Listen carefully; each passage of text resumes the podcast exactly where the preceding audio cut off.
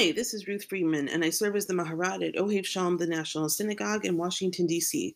And welcome back to my weekly Parsha podcast, Life Imitates Torah.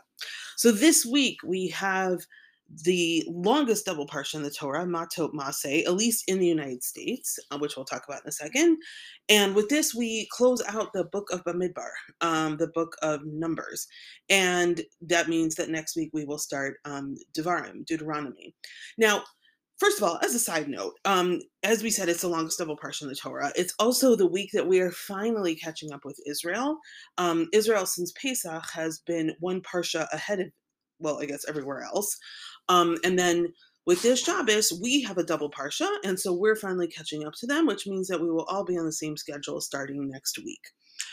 Anyway, so Matot Maseh, a whole lot going on in Matot Maseh, and what I want to focus on today is the beginning of Parshat Maseh, which is it opens El Maseh Bnei Israel Asher Etzum Eretz Mitzrayim Etzivotam Biad Moshe Aharon. Here were the the marches, the travels of the Israelites, starting out from the land of Egypt. And what the parsha then goes through, well, then tells us Vayichtov Moshe et Motzaehem that Moshe now he's going to write down all of the places that they traveled. Now, never mind that at times this isn't entirely compatible, it doesn't entirely match up with other places in the Torah, but that's a separate conversation. Um, and so, yeah, so Moshe is going to write down all of the places that they traveled throughout their 40 years in the desert. Now, obviously, we have to ask the question of why? Why are we devoting all of the space in the Torah to this? What is the point of Moshe not only taking the time to do this, but also like, you know, with the people, with the nation? Why are we going through every place along the way? Now, it's actually even more amazing if you think about it. The Torah takes 49 psukim, 49 verses, to list 42 journeys in the desert. Right? So we have to ask the question of why? What is the purpose of having this list? Now, it's funny because I'll share a couple of thoughts, but first I just want to frame, you know, the reason I think that this is an interesting conversation is because at first glance, you would look at this list and every time that you mention, is going to mention, oh, first we stopped here and then we stopped there, usually, often, something bad happened in that place, right? Someone complained and then there was a plague or there was whatever. There's going to be a lot of negative associations between all of these travels and the Israelites' behavior. And so I think at first glance, you know, this isn't just, oh, a cutesy question about the Torah.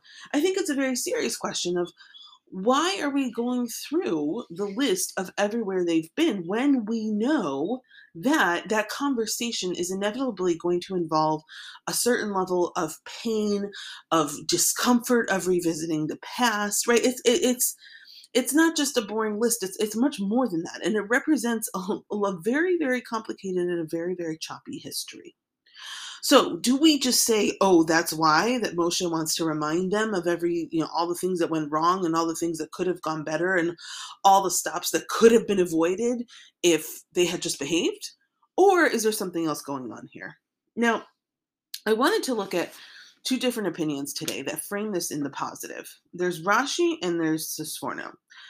So Rashi asked the question, why are all these written down? And his answer is Lehodia chasadav shamakom, to let us know the chesed, the, the loving kindness of God. Because even though, according to Rashi, God decreed that they would be wandering around the midbar, wandering around the wilderness for 40 years, you when you look at this list, you realize, according to Rashi, that actually they weren't schlepping around the whole time, and that actually they had a lot of rest. Why? Because he says, look at this list. Um, this list shows that if you look carefully at the list and you you you co- you correlate the locations back to the years in the desert, you realize that there's 38 years right? Because in in earlier in bamidbar there's basically we we jump it we there's a 38 year gap um in the torah because we go from the story of the spies when they're condemned to have to you know to that they all have to die out and then we go straight into oh now we're traveling up um, to Seir, you know traveling through Esav etc and so we don't really know what happens during those 38 years but he says this list shows us that they only had to travel 20 times in that 38 years. The rest of the schlepping was before or after that, right? Before while they're getting to a certain place or after when they're getting to the land of Israel. Now, 20 times in 38 years really is not so bad. You know, I mean, yeah, okay, you have to pick up and move every year and a half or so. Um, or no, that's bad math. Um, every basically every other year so you get to rest all the rest of the time right? There's that they weren't you know constantly schlepping around. It's that they had plenty of time to rest in between stops. They had a menucha as he says. They had some rest. And so according to rashi that is exactly what shows God's chesed for them, that God didn't really make them schlep around, that God actually gave them plenty of time um, to just to rest and to kind of wait. Now, some of us might say resting and waiting sounds terrible, and we'd much rather be running around, but that's really more a matter of personality. And perhaps Rashi's revealing something about himself here by saying that the the real chesed that God did for them was by not making them move around or go anywhere or do anything. So that's Rashi. Sforno says something that I absolutely love. He says why do we have these journeys written down? Because, according to him, God wanted these to be written down in order to alert all of us to the, the, the merit of the Israelites, of the nation, that they followed Moshe and they followed God throughout the wilderness. Um, it was a place, you know, that, that's not planted, it's not, it's not grown. It, you know, they just kind of, they just basically, essentially, what he's arguing is they were in this nowhere land and they just blindly followed God and Moshe around and had faith in God and Moshe that they were going to end up in the right place. And so it's interesting because for Rashi, the chesed is God, right? It's that God did something nice for the people.